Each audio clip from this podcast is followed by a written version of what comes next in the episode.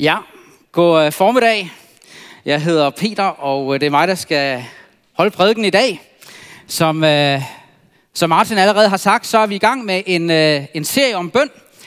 En, øh, en serie, hvor vi ser nærmere på bare en lille del af, af Jesu undervisning om bøn. Øh, første gang, der var overskriften bed til din far. Anden gang, der var det bed påtrængende, og temaet for i dag, det er bed i Jesu navn.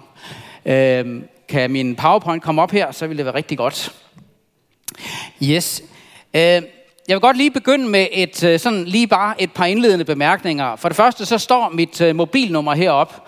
Og øh, I er velkommen til, hvis I har et spørgsmål til noget af det, jeg siger, øh, til at skrive til mig og øh, stille spørgsmål, så skal jeg nok svare i løbet af, dag, øh, i løbet af dagen. I dag der har vi ikke spørgsmål her bagefter, der vil vi bruge tiden på, på bøn i stedet for. Men I er velkommen til at, at skrive, hvis I har et spørgsmål. Så vil jeg også sige, at øh, prædiken i dag er måske primært for jer, der allerede er kristne.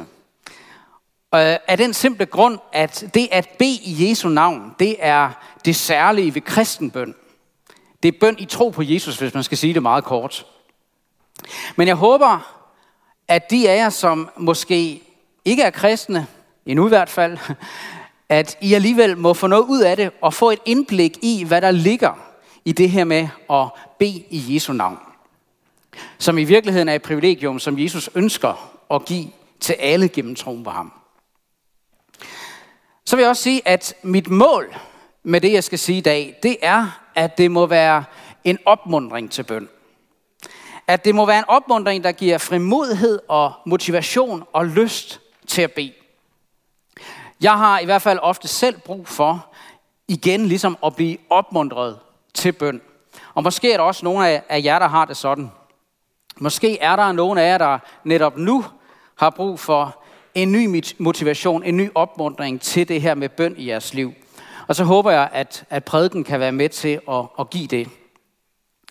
Og for min egen del, så, øh, så må jeg sige, at, at for mig, der findes der faktisk ikke nogen større opmuntring til bøn, end netop det her med at kunne bede i Jesu navn. Og alt det, som ligger i det. Den bibeltekst, som øh, vi skal tage udgangspunkt i i dag, den er, den er ganske kort. Det er blot nogle få vers øh, for den samtale, som Jesus havde med sine disciple aften før hans korsfæstelse, og som man kan, kan læse i sin helhed i Johannes evangeliet kapitel 14-16. Den bliver også kaldt Jesu afskedstale nogle gange. I den samtale, der forbereder Jesus sine disciple på sin død og sin opstandelse og sin himmelfart og Helligåndens komme. Han taler til dem om, at han skal gå bort, og at de skal, de skal sørge, men også, at deres sorg skal blive vendt til glæde, og at han kommer til dem igen. Og så taler han i løbet af, af den her samtale flere gange om det her med, at de fremover skal bede i hans navn. Og en af, et af de steder, hvor han siger, øh, hvor han taler om det, det er i kapitel 16, vers 23, b til 24, og Jesus siger sådan. Sandelig, sandelig siger jeg, beder I faderen om noget i mit navn, skal han give jer det. Indtil nu har I ikke bedt om noget i mit navn. Bed, og I skal få, så jeres glæde kan være fuldkommen. Lad os bede en bøn. Kære far i himlen, tak fordi vi nu må komme til dig i Jesu navn. At vi må komme til dig med frimodighed og tillid på grund af alt det, Jesus han har gjort for os gennem sin død og opstandelse. Far, nu beder vi dig om, at du vil tale til os gennem dit ord, så det må blive til styrkelse i troen på Jesus i vores hjerter, og styrke bønden i vores liv. Amen. Ja, hvad er bøn i Jesu navn? Hvad, hvad betyder det egentlig? Hvad vil det sige at bede i Jesu navn? Og hvorfor er det så godt at kunne bede i Jesu navn? Det, det er det, jeg gerne vil, vil prøve at sige noget om i den her prædiken. Og øh, øh, jeg har fire punkter om det, og så til sidst håber jeg også at kunne nå lidt praktiske bemærkninger til sidst. Men øh, det første, jeg gerne vil sige, det er, at bede i Jesu navn, det er et nyt privilegium. Jesus døde og opstod for at give til alle, som tror på ham. Når Jesus han her siger, indtil nu har I ikke bedt om noget i mit navn, så er det ikke nogen bebrejdelse. Det han mener, det han siger til sine disciple, det er, indtil nu har I ikke haft det privilegium at bede om noget i mit navn. Men det privilegium, det vil jeg nu give jer. Hvordan vil han give dem det? Hvordan vil han give os det? Gennem sin død og sin opstandelse. Bøn i Jesu navn, det er bøn på grundlag af det, Jesus gjorde i sin død og opstandelse for os. Det er bøn på grundlag af hans frelsende gerning for os. Det er bøn på, på grundlag af hans fuldkommende og fuldbragte offer for os på korset. Det er bøn på grundlag af hans læmelige opstandelse fra de døde som vores frelser. Og når jeg siger, at det er et nyt privilegium, så mener jeg, at det er nyt i den forstand, at det er et privilegium, som hører til den nye pagt mellem Gud og mennesker, som Jesus kom for at gøre til virkelighed med sin død for vores sønder på korset. Som Jesus sagde, da han øh, indstiftede nadvåren den samme aften.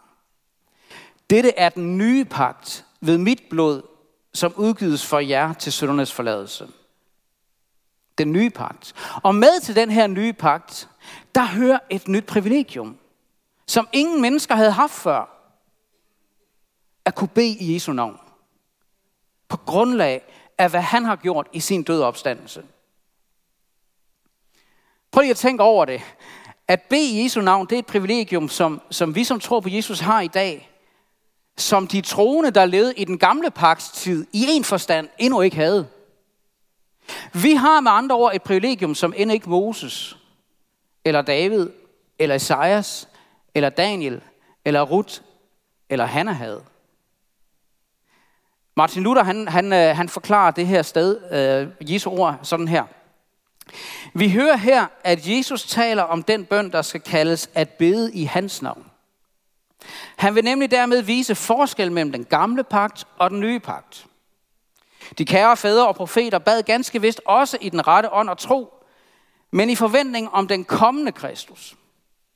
Men fra nu af skal der ikke længere bedes i hans navn som den, der engang skal komme, men i hans navn som den, der allerede er kommet.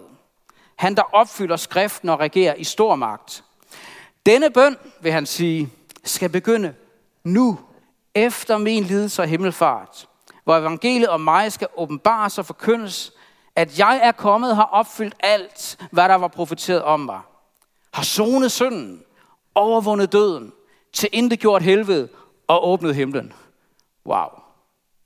Det er det, Jesus siger til sine disciple her. Alt det her med bøn i Jesu navn som et nyt privilegium, der hører den nye pagt til. Det hører sammen med alt det, vi i det nye testamente læser om, at Jesus gennem sin død opstandelse skabte en, en ny adgang til Gud for os, så at sige. At han har åbnet en ny vej ind i Guds nærhed, ind i det allerhelligste. Som øh, Hebræerbrevets øh, forfatter skriver, jeg tager det lige fra øh, Bibelen 2020. Jesus' blod gav os tillid til, at vi, kære brødre og søstre, frit kan træde ind i helligdommen af den nye og levende vej, som han åbnede ved at dø for os. Den fører os ind gennem forhænget til det allerhelligste rum.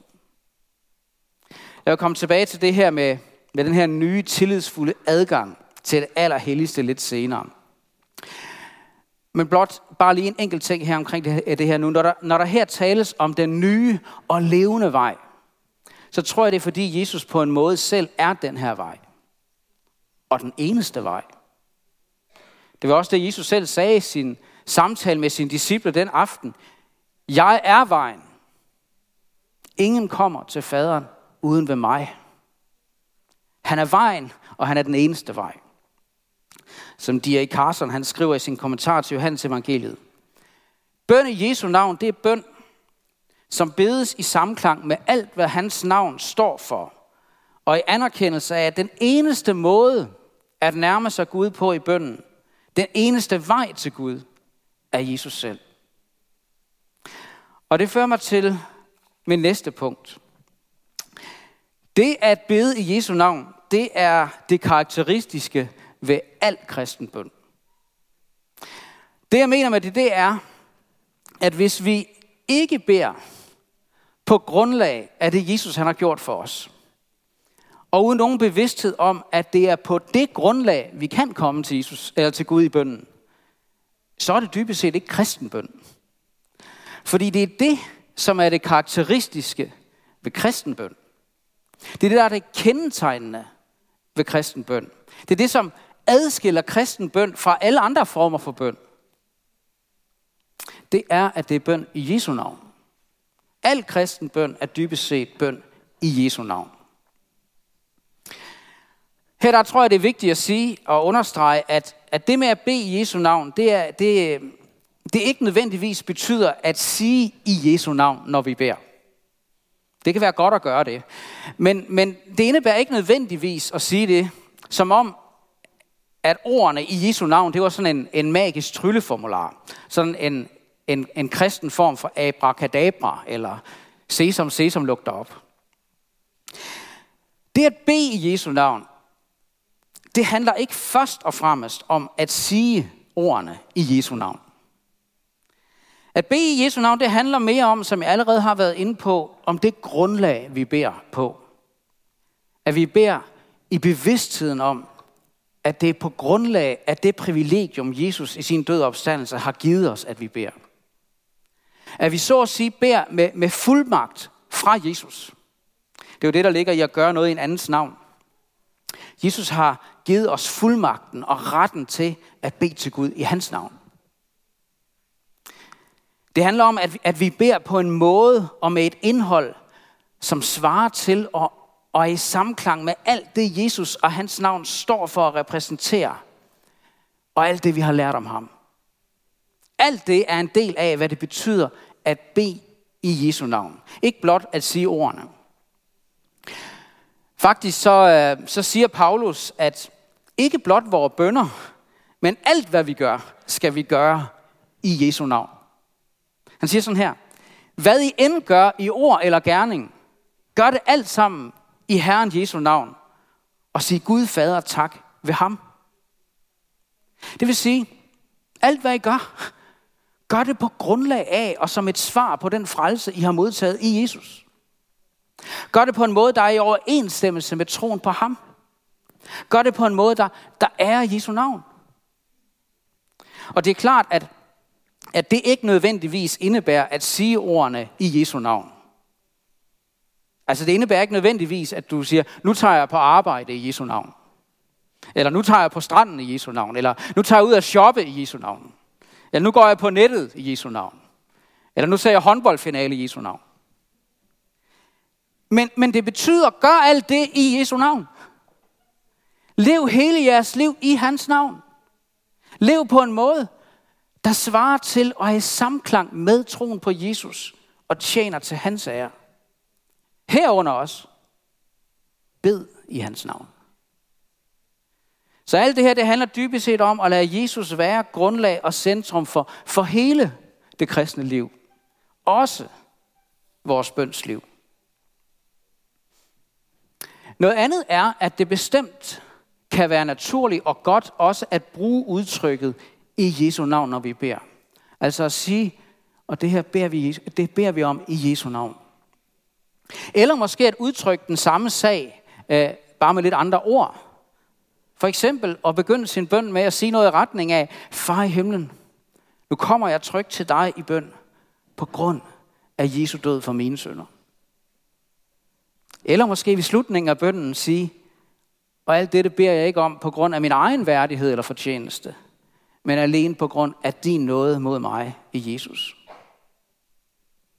Det er jo i virkeligheden grundlaget på vores bedste dage og på vores værste dage. Uanset hvad, så er vores værdighed det grundlag, vi kan komme på, det der Jesus han har gjort for os. Det afgørende, det er altså ikke så meget, hvilke ord vi bruger, men mere kan man sige, den ånd og den indstilling, vi beder med. At vi er bevidste om, at det er på et bestemt grundlag, vi kan træde frem for Gud i bønden. Og jeg tror, at det er godt, at vi ofte også lader det komme til udtryk i de ord, vi bruger. Ligesom vi for eksempel gør det nogle gange i vores lovsange. Jeg har taget to eksempler med på det, som meget stærkt øh, sætter ord på det. Jeg tror måske mange af jer kender den. Der er en, hvor vi siger, bare på grund af din nåde, bare på grund af dit blod, far får jeg lov til at komme, bare fordi du er god.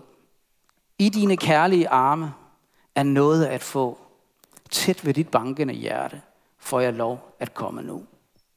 Eller, på grund af Jesu blod, har vi nu frimodighed til at gå lige ind i det allerhelligste sted. Ind for din trone, far. Ind i den højeste nærhed. Ind for din trone, far. Vi er her for at tilbe dig. Se, det er, hvad det vil sige at bede i Jesu navn. Og hver eneste bøn, vi beder som kristne, har det som grundlag. Også selvom vi måske ikke altid tænker på det, eller siger det med ord. Et tredje, jeg gerne vil, vil pege på, det er, at i Jesu navn, der kan vi have fuld frimodighed og fuld tillid i bønden. I, uh, i Efeserbrevet kapitel 3, vers 12, der, der står sådan her, Paulus han siger, i ham og ved troen på ham, altså Jesus, har vi frimodighed og tillidsfuld adgang til Gud. Og her der kunne der lige så godt have stået, i hans navn, i Jesu navn har vi frimodighed og tillidsfuld adgang til Gud. Bag det her ord adgang, der ligger tanken om hele den gamle paks adskillelse mellem det helligste og det allerhelligste i templet. Kun præsterne havde adgang til det helligste. Men intet menneske havde adgang til det allerhelligste. I hvert fald ikke almindeligvis. Mellem det helligste og det allerhelligste, der var der et forhæng. Og det her forhæng ind til det allerhelligste i templet, det var, det var ikke sådan et, et tyndt badeforhæng. Det var, det var et tungt og tykt og massivt tæppe, næsten som en, en mur, ikke også? Og det her forhæng, det havde en meget klar betydning. Ingen adgang. Intet syndigt menneske måtte eller kunne træde ind i det allerhelligste, ind i den hellige Guds nærhed. Forhænget, der havde hængt der i århundreder, sendte et meget klart signal. Ingen adgang. Vejen til Gud er spærret på grund af synden. Det eneste menneske, som havde adgang bag forhænget ind i Guds nærhed, det var ypperste præsten. Og det var kun en dag hvert år, nemlig på den store forsoningsdag. Men ikke uden at bære blodet fra et offerdyr med sig derind. Der skulle skaffe soning for folkets synd, som man siger. Derfor så blev det kaldt den store forsoningsdag. Men prøv at høre. Nytestamentet fortæller, at i det øjeblik, Jesus døde og udåndede, som det endegyldige og evigtgyldige sonoffer for hele verdens synd, der blev forhænget flænget fra øverst til nederst, står der. Som, som ved en mægtig hånds kraft, som en understregning af, hvem der gjorde det. Nemlig Gud selv. Og dermed så vil Gud sige, nu er synden fjernet. Nu er den zonet en gang for alle. Nu er vejen åben. Nu er der fri adgang for alle på grund af Jesu blod. Kom til mig. Kom ind i min favn. Kom i Jesu navn. Kom i troen på Jesus. Det var det Gud ville sige, da han flængede forhænget i templet fra øverst til nederst. Og det er derfor, der står, som jeg allerede har læst i Hebræerbrevet, Jesus blod gav os tillid til, at vi, kære brødre og søstre, frit kan træde ind i helligdommen af den nye og levende vej, som han åbnede ved at dø for os. Den fører os, den fører os ind gennem forhænget til det allerhelligste rum. Og se, det er denne adgang ind i Guds nærhed, som vi i Jesu navn kan gøre brug af i bønden. I Jesu navn har vi i bønden fri adgang til Gud med fuld frimodighed og fuld tillid.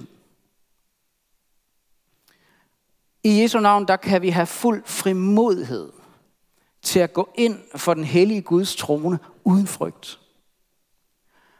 Og jeg tror faktisk, at hvis vi forstod lidt mere af vores egen syndighed i lyset af hans hellighed, så ville det aldrig holde op med at forundre os. At Jesus har, Jesu offer har gjort det muligt. Men se, det er ikke bare frimodighed til at, at træde frem for Gud, vi har. Det er også frimodighed til at tale frit til Gud, vi har. Ordet frimodighed, det betyder her egentlig talefrihed. Fuld ytringsfrihed, kunne man sige. Vi har tale- og ytringsfrihed over for Gud i bønden. Ikke blot som søndere over for en hellig Gud, men også som børn til vores kærlige far. Fordi som vi hørte om i den første del af serien, så er vi, vi troen på Jesus blevet Guds børn, og han er blevet vores far, som elsker os. Vi har frimodighed til at tale frit til Gud. Det er en barneret, vi har fået i Jesu navn. Og det betyder faktisk også, at vi i bønden har lov til at være som børn. Og det betyder blandt andet, at vi har lov til at give udtryk for, hvordan vi har det, og hvad vi ønsker over for Gud. Som voksne, der tror jeg, at vi, vi har en tendens til, at, at når vi har ondt, enten i kroppen eller sjælen, så, så bider vi det helst i os. Vi lader os helst ikke mærke for meget med det. Små børn, de, de er ofte meget anderledes. De giver på en helt anden måde los for det, der gør ondt, og så tuder de og klynker og klager og plager. Sådan var mine børn i hvert fald, da de var små. Nu er de blevet store, øh, så jeg vil sige, hvis de stadigvæk opførte sig på den måde, så vil jeg nok sige, tag jer sammen. I er jo ikke børn længere. Men se, i forhold til, til Gud, der har du i bønden lov til at være som et barn hele livet. Og tale helt frit. Frimodighed i bønden, det indebærer også en, en dristighed over for Gud i bønden. Vi har lov til at være påtrængende, som vi hørte om sidste gang, og dristige i Jesu navn. Dristige over for Gud, vores Gud og far i himlen, når vi beder. Måske er vi nogen, som faktisk godt kan trænge til at vokse lidt i frimodighed, til at være mere dristige i vores bønder. Og bed Gud om at gøre store ting. Bed Gud om at gøre store ting, både i, i vores eget liv og i andres liv. Ikke på sådan en, en selvcentreret måde, men på en gudcentreret måde. Og bed Gud om at gøre store ting i kirken. Og i mission. Missionæren William Carey, som er kendt for, og er kendt, han var kendt som ligesom, faren til den protestantiske missionsbevægelse. Han, han er kendt for et slogan, der lyder, Expect great things from God, attempt great things for God. Altså, forvent store ting fra Gud, og forsøg store ting for Gud. De to ting gik hånd i hånd for ham. Han bad om store ting, og forsøgte store ting. En ting er helt sikker. Vi kan ikke være for dristige i bønden. Vi kan, vi kan ikke bede om noget, som ligger ud over, hvad Gud formår. Det er omvendt. Som Paulus skriver nogle få vers senere i, i Efeserbrevet her. Ham, som formår med sin kraft, der virker i os, at gøre langt ud over, hvad vi beder om eller forstår. Ham være ære i kirken og i Kristus Jesus, i alle slægtet, i evighedernes evighed. Han formår at gøre langt ud over, hvad vi kan driste os til at bede om. Og så kan vi i Jesu navn også have tillid. Vi har tillidsfuld adgang, ikke? I Jesu navn kan vi have, have fuld tillid til Gud i bønden. Vi kan have fuld tillid til hans magt, og vi kan have fuld tillid til hans kærlighed og godhed og omsorg. Tro er jo helt grundlæggende tillid. Tillid. Jesus lærte os at have tillid til Guds omsorg, når vi beder. Jeres far ved, hvad I trænger til, endnu før I beder ham om det. Vi kan have tillid til hans omsorg for os. Det indebærer også tillid til Guds vilje og hans godhed, når vi ikke forstår hans handlemåde, og når han ikke giver os det, vi beder om. Frimodigheden, dristigheden i bønden går altså hånd i hånd med tilliden til Gud i bøn. Der er en sammenhæng mellem frimodigheden og tilliden. Fordi det er netop fordi, vi kan have fuld tillid til ham, at vi også skal have fuld frimodighed over for ham i bønden. Tænk over det. Hvis du ikke kunne have fuld tillid til, at han kun vil give dig det, som tjener dig bedst, kunne du da bede med fuld frimodighed? Nej. Det er netop fordi, du kan have fuld tillid til ham, så kan du også bede med fuld frimodighed. I Jesu navn, i troen på ham, der kan vi virkelig have fuld tillid til Gud i bønden. Hvorfor? Fordi når vi beder i Jesu navn, så beder vi på grundlag af korset. Og netop på grund af korset, så ved vi, at Gud elsker os og vil os det godt. Som Paulus siger i Romerbrevet, han som ikke sparede sin egen søn, men gav ham hen for os alle, vil han ikke med ham skænke os alt. Jo, det vil han. Og det han ikke skænker os nu, her i livet, det vil han skænke os en dag fuldt ud. Det kan vi have fuld tillid til. Og det kan vi have netop på grund af korset. Og mit sidste punkt her, det er, at det B i Jesu navn, det er forbundet med store løfter. Prøv at høre igen, hvad Jesus siger. Sandelig, sandelig siger jeg, beder I om faderen om noget i mit navn, skal han give jer det. Indtil nu har jeg ikke bedt om noget i mit navn. Beder I skal få, så jeres glæde kan være fuldkommen. Det er der store løfter. Holder de? Det første, jeg vil sige til det, det er, det er tydeligvis løfter, som Jesus giver for at motivere og opmuntre os til at bede i hans navn. Ikke? Bedre I skal få, så jeres glæde kan være fuldkommen. Det er der da både motivation og opmuntring i. Og jeg kunne godt være fristet til bare at lade løfterne stå og så sige, prøv det af. Det sidste, jeg ønsker, det er i hvert fald at modsige Jesus, eller trække noget fra hans løfter. Samtidig så tror jeg også, det er vigtigt, at vi prøver at forstå, hvad Jesus mente med de her løfter, og hvad han ikke mente. Jeg har allerede sagt, at bøn i Jesu navn, det er ikke at, at nødvendigvis at sige i Jesu navn, og selv ikke som sådan en magisk trylleformular, der straks giver os alt, hvad vi beder om, uanset hvad vi beder om. Jeg har også været inde på, at al kristen bøn dybest set er bøn i Jesu navn. De her løfter, de er derfor ikke knyttet til en, en sådan særlig form for bøn, som vi nogle gange kan bede som kristne. Altså sådan noget i stil med, nu har vi bedt om det her et stykke tid, uden at opleve bønnesvar, men nu vil vi bede i Jesu navn. Nej, som kristne, så beder vi egentlig altid i Jesu navn. Det er definitionen på kristen bøn.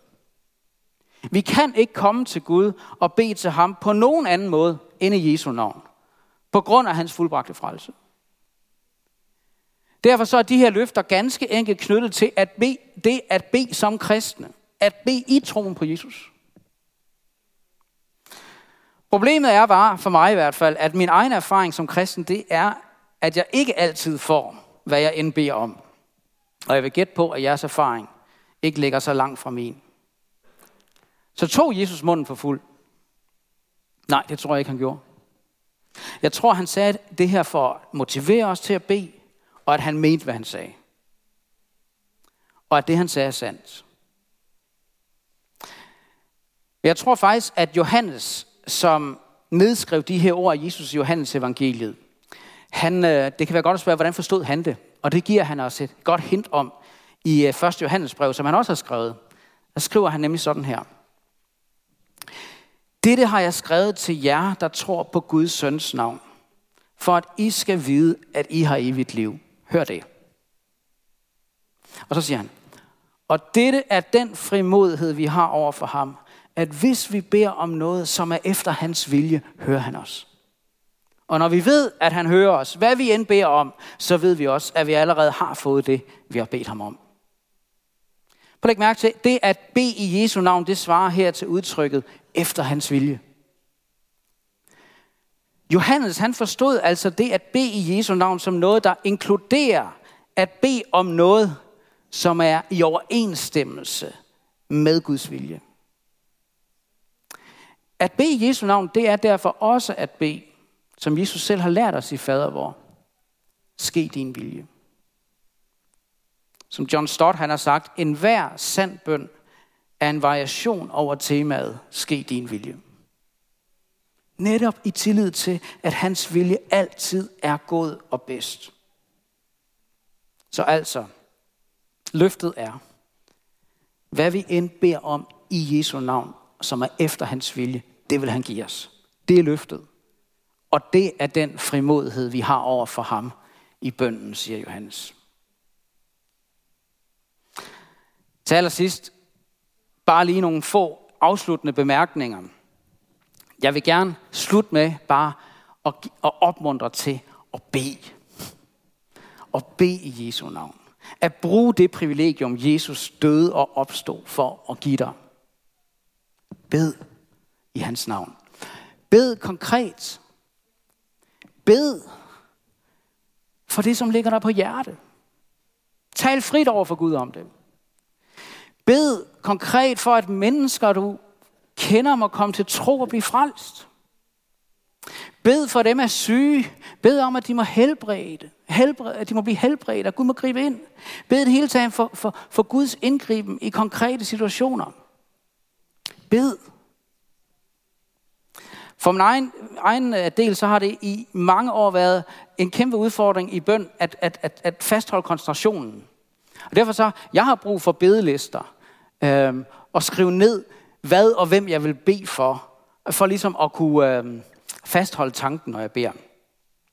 For nylig der er jeg begyndt at bruge en, en app, hvor man kan skrive sine bønder ned, og så, så, så kan man så notere, hvor lang tid man vil bede, og så skifter den selv emne sådan, øh, som man nu indstiller det til. Det har faktisk været en stor hjælp for mig.